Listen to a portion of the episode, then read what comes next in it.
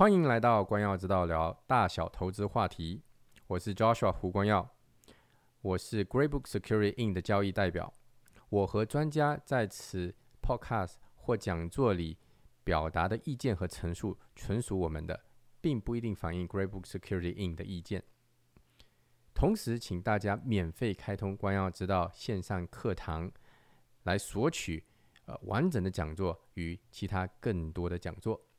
丸子可以在弹幕介绍里取得。欢迎大家 来到这一周的关知道每周专家系列讲座，我是 Joshua 胡光耀。这几周呢，我邀请了各大银行呃的贷款专家来为我们分享各大银行的一些贷款项目哈。那今天晚上就轮到 BMO 的贷款项目啊，今天晚上要为我们分享的是 Angela 啊侯跟 Isabella 那。孙哈，呃，Angela 呢，其实跟我呢是也算老朋友了哈，大概在一四一五年就认识了，呃，但说他呃还在保险业里面，那我们呢就有一些交集哈，那些客人呢，呃，也双方有一些客人，那最近我在想说，呃呃，在跟他这个呃问他最近工作的时候，发现他在帮 BMO 做，所以呢就邀他来为我们分享。这样我会让呃这个他们自己自己介绍一下自己哈。那嗯，Angela，你好，周帅，你好，你好，好久不见，好久不见了，好，交给你了。哎，好的，好的，谢谢，谢谢。你？你你们要不要先上来？这个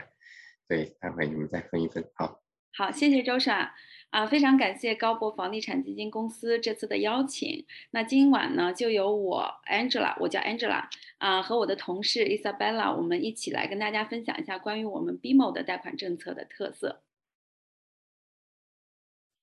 Isabella 跟大家打打个招呼。好，大家好。呃，对，我是 BMO 的贷款经济。那我跟 Angela 我们是同一个 team 的。对，嗯。Angela 非常的 knowledgeable。那我啊，虽然年轻，但是我的就是经验也也也是蛮多的。就是毕竟也是之前也是啊待过 Scotia Bank，然后现在是在 BMO 在做啊。那现在就交给 Angela 开始我们的讲座。谢谢 Isabella，Isabella 是我们 team 的这个绝对的新星啊。他一他一个季度，我刚刚在跟那个 Josh 分享，我说他一个季度做了别人一年的业绩，非常非常的优秀。我发现现在的年轻人好厉害，要向他们学习。好，那今天晚上呢，就由我跟啊呃 Isabella 呢一起跟大家分享关于我们 BMO 的一些贷款政策。那这是我们两个人的美照跟简介哈。那呃，我呢，在伊莎贝拉待会儿呢，呃，在我讲之后呢，他会主要跟大家介绍一些我们 BMO 特有的一些呃政策，呃一些特殊的 program。那么在他做一些特殊 program 的介绍之前呢，我想先跟大家提一下贷款的是哪三大要素。呃，为什么要把这个 point out 出来呢？我相信在这个呃 Greybook 的这个平台上面，有很有可能有一部分的朋友已经是非常资深的地产投资人了。相信也做过不少套投资房的这个贷款申请，有些朋友可能对这个流程比较熟悉，但是在我们的工作过程中，我们就经常会发现，其实还有很大的一部分朋友呢，他们就跟我讲说，哎呀，Angela，我每次感觉做一套房房子房贷的申请，就感觉像扒了一层皮一样，各种材料乱七八糟一大堆，然后弄得我头都晕了。但其实不要晕啊，其实贷款。申请也非常简单，我们把思路捋清了之后，我们就知道说我们要准备哪些，我们要在哪些方面着手做一些 preparation，在我们计划接下来半年或者一年，比如说我们有楼花，或者我们接下来有一些投资房想要抄底买买入的时候，那我提前做一些什么样的准备工作，可以满足银行的贷款要求，保证我到时候能够顺利的贷到款呢？这就是我们今天现在要讲的内容哈，就是。呃，第呃贷款申请的三三大要素，那第一大要素当然是收入，收入，收入，这个是重中之重的问题哈，就是重要的问题要说三遍。那么收入是决定了银行如何来评估你的还贷能力的。那么净资产是用来做什么呢？净资产是收入不够，资产来补。也就是说，如果在我们的收入我们想要贷款的额度不能够完全满足用收入来满足的时候，我们银行还有特殊的一些高净资产项目，可以用收入不够，用资产补的方式来满足最终您想要贷到的这个额度的要求。那么房屋的价值这一点哈，我就呃提到这个，我就很很想。呃，笑哈，就是说去年，特别是去年的这个市场，呃，利率不断的下调，然后这个房价不断的上涨，然后每一个朋友都会打电话跟我说，哎呀，Angela，赶快，我的房子涨价了，我好开心呢，赶快要，我要把这个钱开少出来。然后我第一个问题就会问说，那你的收入今年怎么报的呢？哈，然后他就说，哎，我房子涨价了，跟我收入有什么关系啊？当然有关系，房子涨价了，是你能够在这个房子里面，它涨幅的这个现金值里面，你能够拿出来多少？这 room 这个空间能拿出来多少？可是这个空间你是不是有 ability 去还贷？银行如何来衡量你是不是有能力把这些钱贷出来？那就用你的收入和你的净资产来决定了。所以这三个三大要素缺一不可啊。特别是我们的收入，当然了，呃，应该说收入是呃还贷能力的核心要素。呃，房屋价值当然是我们能不能够把一些 cash 拿出来的一个决定性的因素。但是净资产呢是一个 additional，是一个 bonus 哈。那如果你有的话，那恭喜你。那接下来呢，我先我会把这三个板块呢一一的跟大家做一个分享啊。第一个板块就是关于这个收入。其实收入来讲的话呢，呃，我们银行总大体上来讲，其实每个银行哈，基本上我们按照呃 regular 的政策来讲的话，呃，收入都是分这三大项的。第一个就是 regular income，也就是说我们的打工族，我们拿呃工薪阶层，我们拿 T4 收入的。那 T4 呢，呃，在 BMO 我们比较好一点的，就是我知道有些银行可能要两年的 T4，那我们 BMO 要一年的 T4 就 OK 了。一年的 T4 加你最近一张工资单啊，就可以满足我们这个。用这个工资收入来 qualify 呃贷款的这个条件，那么还有一种情况呢，比如说像自雇人士，或者说呃比如说拿 commission 啊，business income 呀，或者 bonus 一类的，那有可能你拿到的是 T4A。那 T4A 这种收入相对来说跟 T4 这种每个月或者每两周呃拿工资的这种收入来讲呢，它就没有一个那么 stable。那银行就需要你提供两年的证明，我们来做一个 average。来算你的收入，我们到底是用一个什么标准来恒定？用用什么数字来恒定你的贷款能力了？那还有一种情况是，呃，比如说，呃，我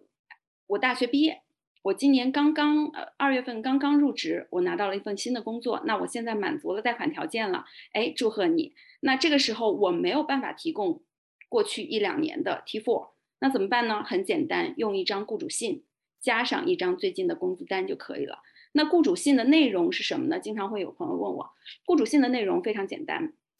公司的 title 纸，然后有公司的 HR 或者是公司总部的联系方式啊，包括电话呀、一呃地址啊这些，然后包括 employer 的签字和人名哈。那么中间的这一部分呢，我们主要需要提供的是你在这个公司入职的时间，你的 title。你的薪水支付方式是以 hourly 的，是以小时类的时薪呢，还是以年薪的方式？那么都会写的非常清楚。如果你是 full time，他会写上 full time；如果你是 part time，我们需要要求你，呃，雇主信上面要写清楚你一周的 guarantee 的工作时间是多长。那这个有了这些标准，我们才能去衡量你的工资标准是是在一个什么样的。呃，什么样的范围？然后通过这样子的计算，我们才能够得出来说，我们能够借给您多少钱。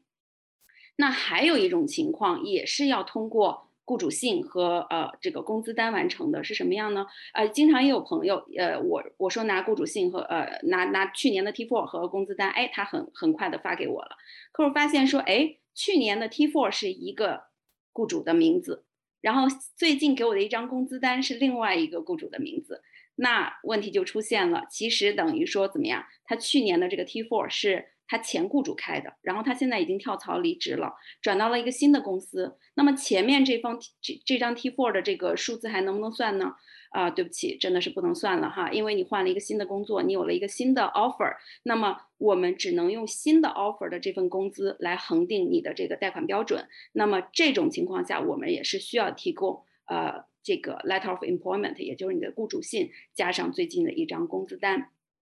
好，那关于这个 regular income 这一块呢，我们就说到这儿。那另外还有一种啊，其实在我们加拿大有很多的朋友都是 small business owner，或者说我们是 self-employed，也就是 commission income 的。比如说啊，我们有很多的地产经纪啊，还有一一些 professional 啊，啊，他可能都是以这种呃这个自雇的形式，无论是拿 professional income，还是拿 business income，还是 commission income，还是其他类的。那么这类的呃这类的呃。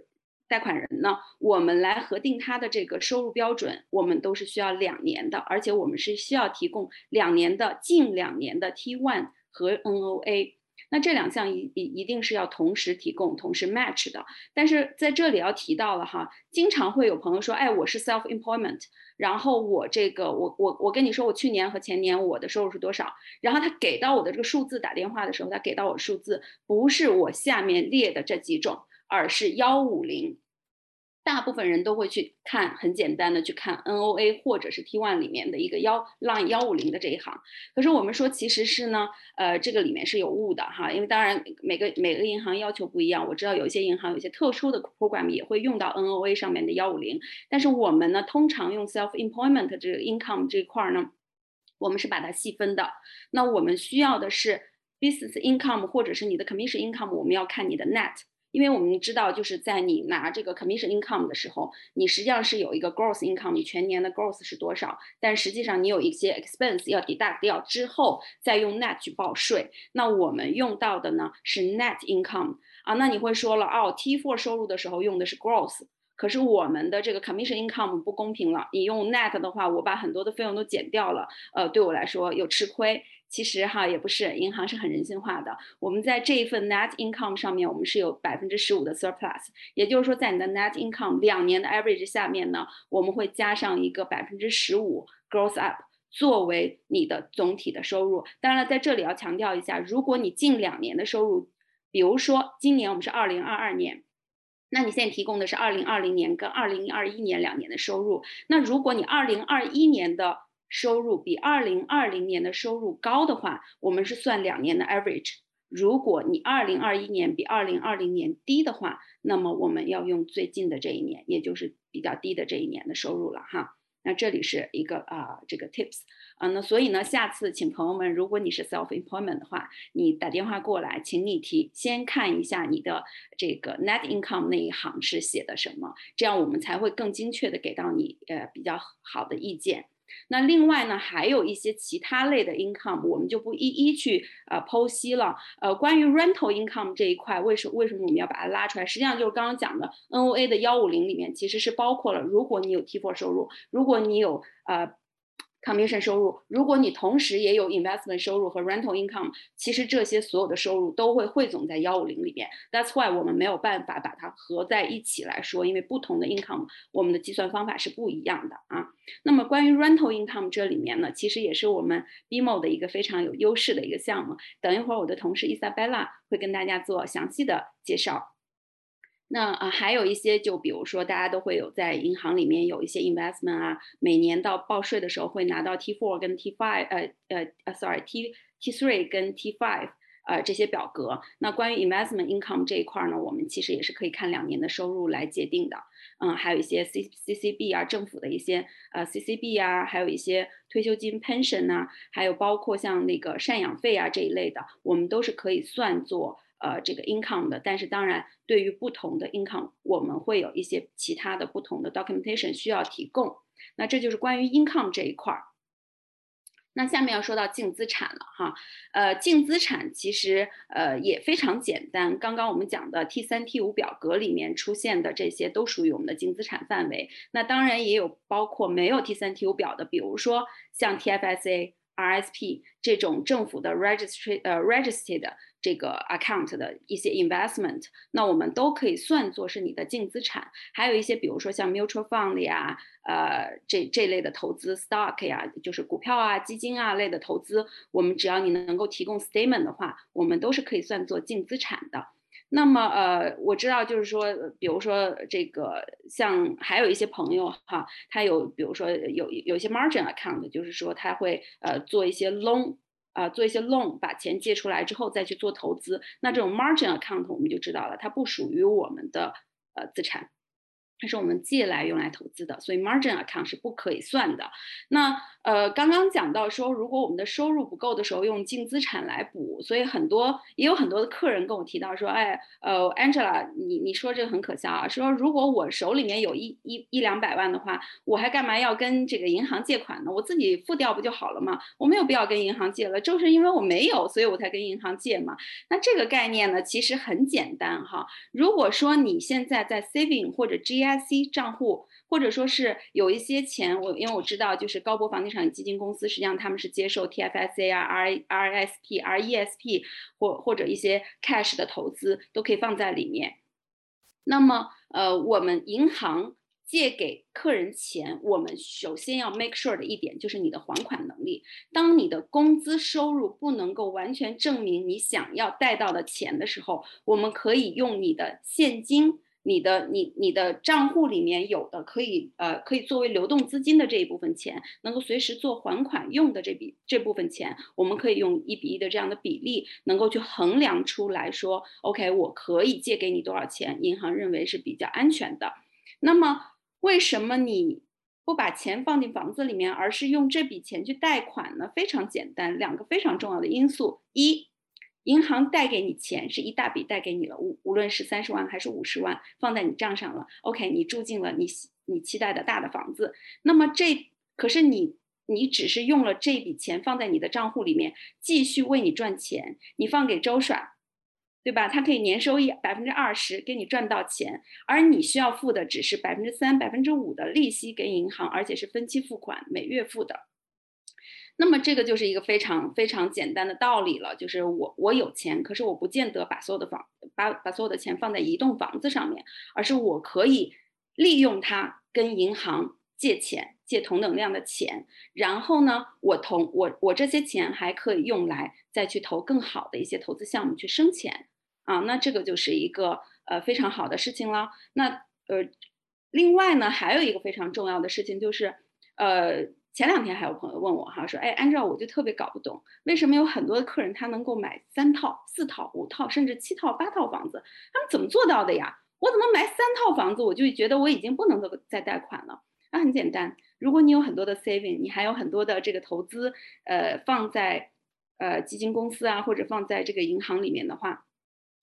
你你的收入加上你的这个净资产。呃，待会儿我们的 Isabella 会跟大家讲这个关于 rental offset 这一块儿。那如果你的每一套房子租出租的租金收入能够跟你的 expense 能够抵掉的话，那么实际上当你的收入和你的净资产。呃，还比较 strong 的情况下，呃，每一套的投资房，如果通过我们 BMO 的算法，能够帮您再把它都做成一个几乎不需要太多负债的一个项目的话，那么你当然可以不断的用，只是还是这一笔钱，可是你能够不断的带新的投资房出来，那这就是一个我们净资产项目的一个 bonus 了哈。那另外呢，呃，就提到了我们的房屋价值。实际上，现在呢，很多的朋友做 refinance 的时候，就会发现说，哎呀，为什么这个房屋的这个评估值没有我期待的那么高？嗯，其实怎么说呢？大概率的来讲，我们基本上每一个人都认为自己的房子是最好的，我的房子是这条街上最好的房子，哈，呃，这个我们大家都有这样的心理是很正常的。但是市场评估的时候，它是如何界定这个标准呢？很简单。呃，首先呢，跟这个市场的走势是有关系的哈。去年在市场走势非常 strong 的时候，一路在上扬的时候，当然呃，不断的同一条街有有这个有更高的价的同类的房子在成交，那所以呢，那个时候的市场评估价确实是不错的哈。最近呢，因为利率不断上调，那呃市场回归理性化，那么市场也滞涨了，甚至有一些偏远地区可能已经开始。呃，走跌了，那这个时候的市场评估相对来说确实也客更客观、更理性了一点。那呃，但是它还是有一定的标准的。它的标准是什么呢？就是同一条街，近三个月以内，同跟你们家同样大小的房子，几乎同类的户型啊，比如说 garage 也是一样的呀，呃，都是双车库，都是三千五百尺。比如说哈，那这一类的房子，如果近三个月在同一条街成交。三套以上的价格大概是在什么范围之内，那你的房子基本上它的评估价就会出到这个价位了。那你说啊，我我们家这条街可能最近啊三个月也没有成交，或者只有一两套成交，那它可能会在你的房子的直径范围之内扩大范围，或者再稍微扩大一下这个成交的时间。来界定这个房屋的评评估标准，当然也有可能，呃，比较少成交率的这样的小区呢，它有可能，比如说类似于像你们家的房子，可能比他家多一个 garage 呀，还是说，呃，多一间 furnished basement，呃，那它也是有一些评估标准，在多某一项呃项目的时候加多少或减多少，以以邻居成交的户型来做一个这样的加减计算，最后给出一个标准。那么。呃，对于市场评估，对这个市呃市场现在的走向，对评估确确实实是有影响的。所以最近呢，啊，我们就其实说实话，虽然这个市场成交并不是那么的，呃，特别是这个 second home，特特呃就呃不是，就是对于这个叫什么呃 resale。特没有那么的没成交量没有那么大的情况下，为什么我们还是非常繁忙呢？最主要一个原因就是现在我们都知道基准利率在不断上调，接下来的话有可能 qualification rate 都会上涨。那么在房屋的价值还没有真的开始走跌，还在一个比较去年到今年年初涨幅。到了一个相当高的一个程度的时候呢，很多朋友有贷款能力的，还是会愿意找我们，请我们在这个啊这个基准利率上调前，尽量的抓紧时间，利用这个市场的价格还比较好的情况下，做一些 refinance，然后把呃这个应该说把这个房屋涨增值的这部分钱先拿出来，无论是 cash 出来做一些投资也好，或者说把它先放到一个 life credit 里面。那么为接下来有可能出现的这个市场呃走跌，然后抄底，再买入新更多的新的投资房，那这就是一个基本的思路哈。嗯，那么我的这部分呢，就跟大家分享到这儿，接下来就交给我的同事伊莎贝拉跟大家讲讲我们 BMO 的一些特有的贷款政策。有请伊莎贝拉。嗯，谢谢 Angela。啊，三大要素讲的非常的详细啊，希望大呃。应该大家对这个，呃，所有的这个过程，还有我们的收入的要求和标准，大家应该有一个非常详细的概念了。那现在呢，我跟大家讲一下我们 BMO 的新移民的项目。嗯，首先呢，我要啊说一下，我们 BMO 的新移民项目是可以用海外收入，那最高呢，我们可以贷到房屋评估价的百分之六十五。那如果说你已经在加拿大成为 PR 之后，已经工作一段时间了，那我们可以用您的本地的收入，那我们最高呢可以贷到房屋评估价的百分之九十五。即使您是新移民的身份，我们是依旧可以贷这个 high ratio mortgage，也就是说，如果您的首付不足啊百分之二十的话，呃，最低我们只要付百分之五的这个 down payment 是 OK 的。那呃，在 BMO 的新移民的贷款政策上面呢，我们有一个比较好的，也就是对比如说新开始的家庭这个 monthly payment 的这个压力的一个比较好的政策。那我们最长，我们是最长还款的时间可以达到三十年。那与就是啊，与此同时，就是您的 monthly payment 呢就会比正常二十五年呢会少一些，那平时的压力也会少一些。那我们的海外收入和本地收入的算法呢是一致的，大概就是五到六倍，要看您其他的这个啊借贷，比如说车贷或者是其他的信用卡的这个 balance 是否是也算在这个个人的这个贷款的这个考量之一。那还有一个点呢，就比如说啊加拿大人回流也是会被并入到新移民项目。那举个例子，如果你是 Canadian citizen。但是呢，出于某一些原因呢，您可能回国一段时间，或者回原来的国家待啊一段时间去那边生活。那如果在这个时候你呃待几年七八年以后回到加拿大，那也可以用啊这个新移民的项目，也就意味着如果你之前的工作是在另外一个国家的话，那我们依旧可以用那个国家的海外收入来对这个给您做这个房屋贷款。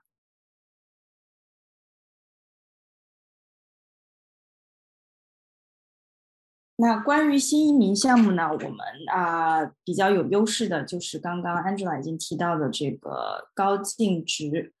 那啊，海外的高净值的项目呢的资产呢不能少于二十万加币，然后呢要超过一年以上的存款。我们刨除这个首付款余下的，我们还可以来按一比一来借贷。那我已经看到有朋友在这个 Q&A 上面已经有问题哈，那就正好我讲到这里，大概也就给您解释一下。那银行呢会要求您是存在一年以上在同一家银行，原因因是呃你这笔钱呢啊我明白是资源优化，呃你可能会想说，比如说定存六个月。啊，这个银行有 promotion，然后另外一个银行有 promotion，你这之之间这样转来转去会，啊，会拿到最高的利率嘛？但是啊，我们银行这边要看的话，就是你这个存款是 consistent，的那也就是超过一年以上在同一个 financial institution 才可以啊。所以说啊，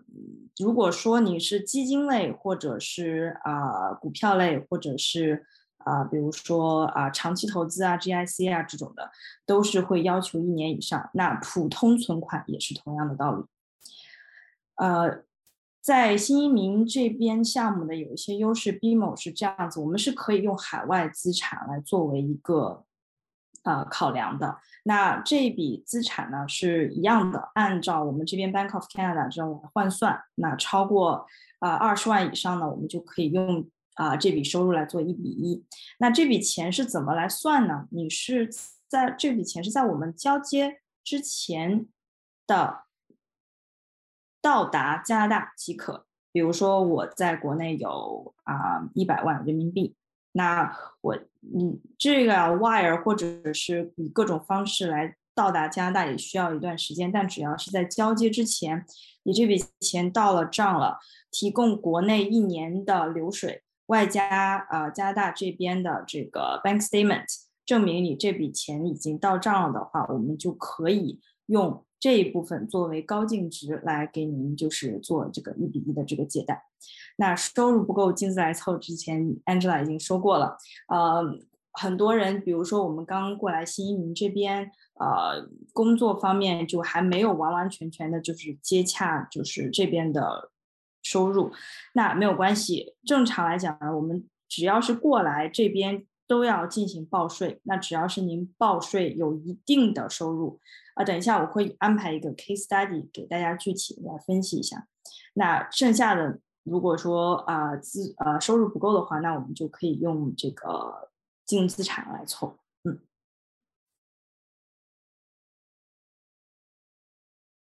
OK，那新移民项目这边呢，我们就啊介绍之后，我们会有 case study 来跟大家详细的说一下这个钱到底是怎么用的。啊，现在讲一下加拿大本地的高净资产项目。那净资产呢，可以为任意机构满一年以上的投资产品或存款，并不需要转到 BMO。那举个例子，如果说你已经在啊高博地啊高博。地产这边已经有一些投资项目的话，那你是不需要啊转出来到 BMO，或者是啊要把它卖掉或者怎样，就只是需要提供这个啊一年以上的这个证明就可以了。那净资净资产呢，本地我们是需要啊十五万以上的就可以享受这个高净资资资产的这个 BMO 的这个项目。那啊，我们的贷款额度呢，最高可以达到百分之八十的这个房屋的评估价格，也是一样的。贷款的总额呢，可以为我们的当地的收入的五到六倍，外加这个净资产一比一。也就是说，举个例子，比如说我只有两万块的报税的收入，那啊，剩下我，所以说正常来讲，我要是买房子的话，我只只能买一个十万块，就不可能，对吧？那啊，那如果是有净资产，那净资产，比如说包括你已经投进去的资基金，或者是啊固固定存款的话呢，在这个方面是一个很大的优势。那刨去你所要啊放的百分之二十的首付呢，那剩下的可以用这个净资产来一起作为这个考量，来帮你这个完成这个贷款，就是一套房子生另外一套房子，然后 一套接一套。对。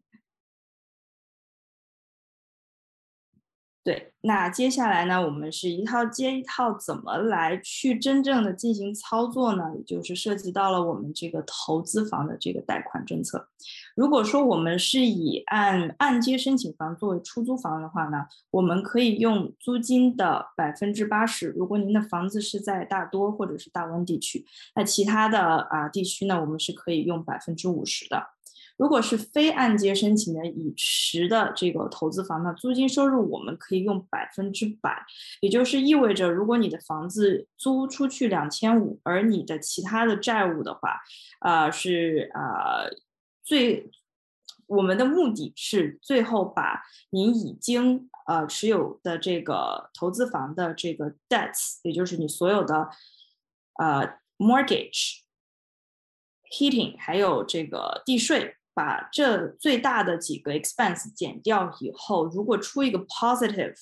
啊，哪怕是一块钱，那我们这个就等于说不会影响你新的这个贷款的这个贷款额度。对我接下来我会用一个嗯一个案例分析来具体给大家整合一下这个情况。那我们的客户李先生，他呢他是一个自由投资人，加拿大本地的。报税收入为一千两百一十一哦，没有听错，这确实就是他的报税的这个收入在啊今年。那二零一九年呢，他成为 PR，并购买了现在的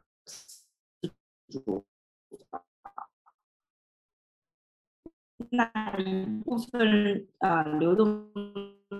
资金。哎，那边稍微好像网络有点卡，听不到了。那是二零二零年，就是一起，当他成为 PR 之后，是带过来的这部分钱。另一部分呢是在中国。哦，干嘛？OK，现在 OK 吗？可以吗？现在好像现在好像回来了。刚刚有一段时间是卡了一下的，就是关于李先生的这个介绍这儿。哦，OK，那我没关系，我再说一下。啊。嗯，那我们这个案例分析，那李先生他是一个自由投资人，在就是加拿大本地收入去年的报税为一千两百一十一块钱，那啊一千两百一十一块钱，你你没有听错啊，这个就是他去年的这个最后的一五零零零的线上面画的是一千两百一十一，二零一九年呢，他成为了 PR，并购买了这个自住房，现在的自住房。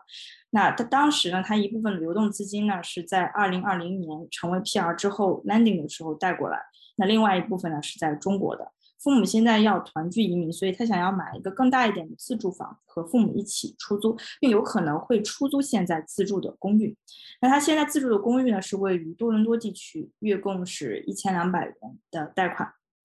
电费啊、地税啊，加一起差不多一百六十二这样子。那市场评估租金价格呢，大概是两千两百五十，作为一个啊，比如说 one plus one 这样子。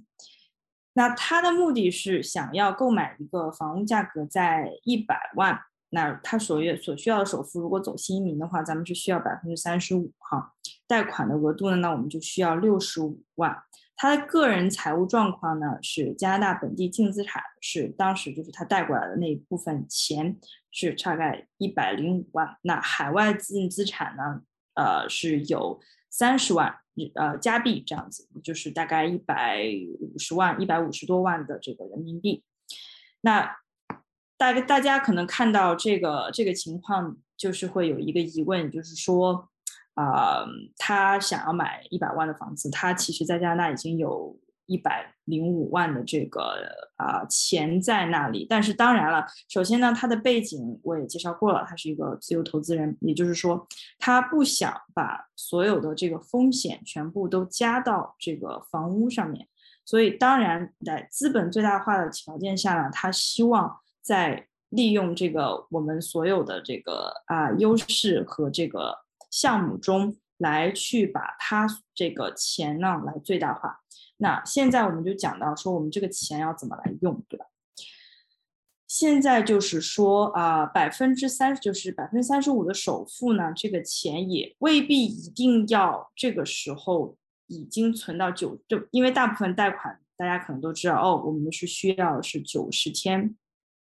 之内，或者这个房子至呃这个钱至少要待九十天以上的，我们需要一个三个月的银行流水，才能就是这个首付款我们才可以用。但其实呢，啊，我如果说这一笔钱现在是在国内的，比如说我就想。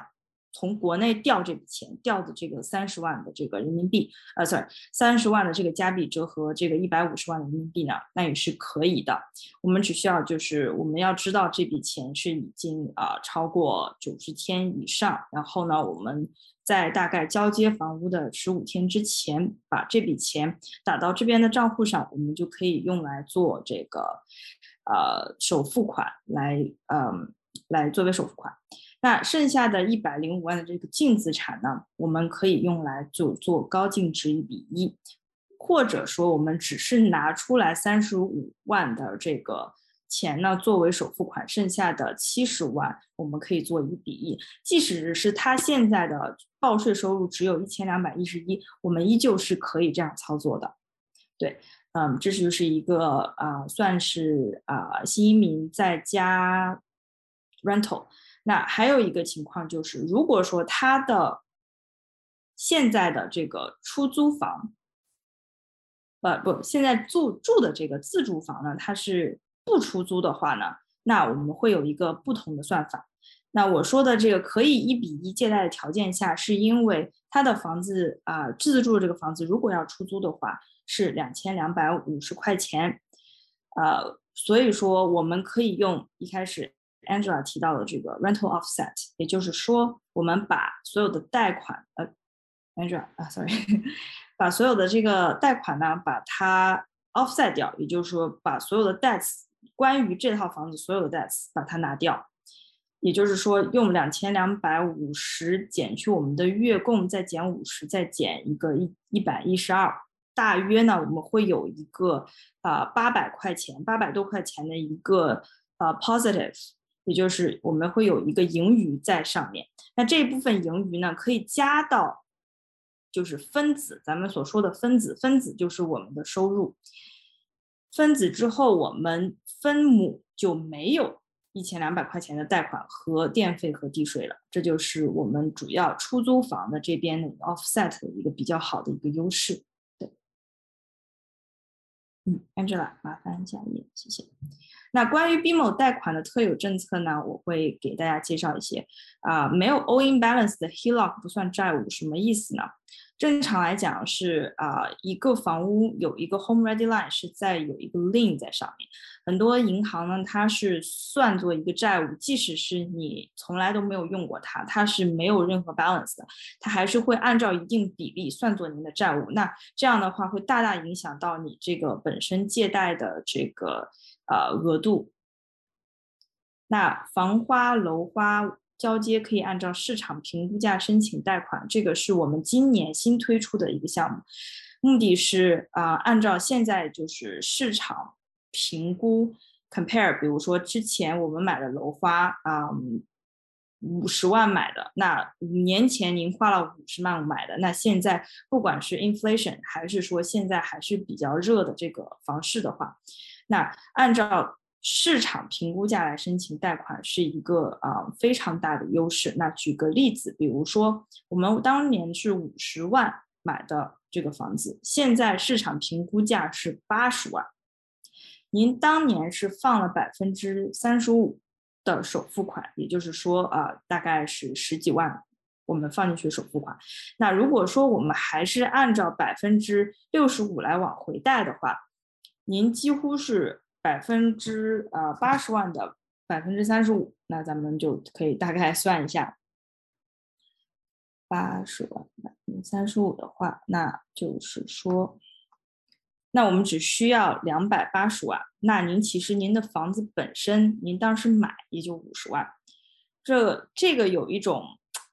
从现在的房，就像你已经交接了，然后来按市场评估价做 refinance，来就是把这个钱从这个房子里面再次按揭出来的道理有一点点像，所以说我们省去了这一步。那 BMO 可以直接按照现在的市场评估价来申请贷款，所以是一个非常好，然后也快捷，也非常就是有效率的一个一个一个一个项目。对，那我们的 BMO 的利率呢是所有银行中可以锁时间最长的，那一百三十天。呃，等一下我们会具体介绍一下，就是啊。现在持有的一些新的返现的项项目，还有一些优惠活动。那下面交给 Angela。哎，好的，谢谢 Isabella，谢谢。呃，那么关于我们 BMO 的特有政策呢，啊，还有几个哈。当然，我其实我们 BMO 的这个有优势的项目挺多的哈。今天我们只是跟大家呃列举了其中的几个，我们认为呃目前来讲比较适合大家或者比较适合大家现在关注的一些，比如说像房花楼花的预批。那呃，近从去年开始，很多人买不到房子了，开始买楼花，开始抢楼花了哈。那么对于楼花的预批呢，我们是可以做 pre-approval，然后它的有效期是可以长达四年的啊，这个也是一个相当呃有这个有竞争力的一这样这样一个 program 了。那另外的话呢，关于浮动利率，因为特别是最近这个利率上涨，不断的上涨哈，每个人都在关心这个问题。那有一些银行呢，它的浮动利率呃实际上是。每个月的这个呃，它的利息实际上是跟着这个 primary，也就是跟央行的基准利率变化而变化的。但是 BMO 呢，实际上我们的浮动利率，只要你当时签的这个利率签完了，月供是多少，我们锁的是月供。那也就是说呢，呃，什么意思呢？在未来，比如说下个月我们可能还要加息，央行还要加息，可是你之前签的浮动利率，如果你的月供是两千二。那么下一个月，即使是利率上涨了，你的浮动的这个你签的是浮动利率，你的 payment 依然是两千二，它只是在你的月供的这个本金和利息的比例上面做一个调整。那可能你的本金每个月还的相对来说就少一些了，利息就会加大一些。啊，这就是 BMO 的另外一个优势。那这个优势的好处是什么呢？啊，对于我们很多的这个喜欢做房地产投资的朋友来讲的话，那这个对你下一套房子，呃，去申请贷款，那就很有优势了。因为我们都知道，呃，做房屋贷款申请的话，看你前面的几套房子的这个债务，实际上我们都是看你的月供，而不是看你月供里面的利息和本金分别是多少。所以的话呢，如果你的月供不涨的话，那么你的这个呃，应该说你的每一套房子的这个固定的债务是没有变化的。那这样的话，对你下一套房子在做贷款申请是很有帮助的。那另外还有一个就是关于这个呃投资房屋的计算，实际上当时呃刚刚这个我们 Isabella 已经跟大家讲过了哈，因为我们呃我们 BMO 因为投资房的这个计算啊，就是关于你不是这套房子不是你本身要贷款的那套房子，我们指的是打个比方，你现在要买一套新的房子，然后你已经有了两套或三套。呃，或者更多的这个投资房，那每一套投资房的呃，关于租金和呃这个 expense 的计算方法，每家银行真的都不同。那关于这个算法上来讲呢，应该说我们 BMO 是非常有优势的。当然，具体问题具体分析，呃，跟你的房子在不同的区域。呃，以及你这个房子本身啊，这个它的呃类型也不也有不同，但是总而言之呢，我们在这一类的 rental offset 计算上面是非常有优势的。那具体的，如果你有很多套房子想要咨询的话，具体怎么操作、怎么计算，你欢迎你这个今天讲座结束之后可以加我或我和伊莎贝拉的这个微信，然后我们来帮您一一的做计算和解答。那接下来呢，还有最后一个要跟大家讲的，就是关于我们 BMO 的一个，呃，这个是春季房屋的一个优惠政策了哈。实际上，呃，已经快结束了，到六月三十号，我们这一期的这个活动就结束了。但是不要紧，因为这个 BMO 实际上我们的 marketing 做的还是不错的哈。呃，很多的 promotion，呃，几乎是每个季度我们都会有不同的。呃，这个 cashback 的返返返现的这个项目提供给大家。那这里呢，就是再跟大家强调一下，BMO 绝对是就是加拿大所有的银行里面，我们呃房贷利率可以锁最长的时间是一百三十天，有些银行可能是八十天、九十天、一百天，甚至有些是一百二十天，但是我们是一百三十天最最长的。另外的话呢，呃，这个。即使是利率传水涨船高，那我们给客户的这个利率呢就可以保持不变了。那么还有一个就是呃六月三十号之前，因为我们都听说了哈，七月份要加息了。六月三十号之前，如果你还能把握的话，那你还能有一些现金回报啊，现金回赠。那这就是关于。当然了，关于我们啊 BMO 的一些不同季节的一些这个 promotion 一些政策呢，呃，也欢迎大家到这个 BMO.com 呃 mortgage 这个网页上去了解。我们有一些更新的话，都会在这里出现。那也欢迎你呢，可以联系我跟 Isabella，呃，获取更多更详细的资料。这就是我跟 Isabella 我们的这个微信的二维码，欢迎大家可以扫描。那接下来，Joshua。请免费开通关耀之道线上课堂来听以下 Q&A 的部分，谢谢。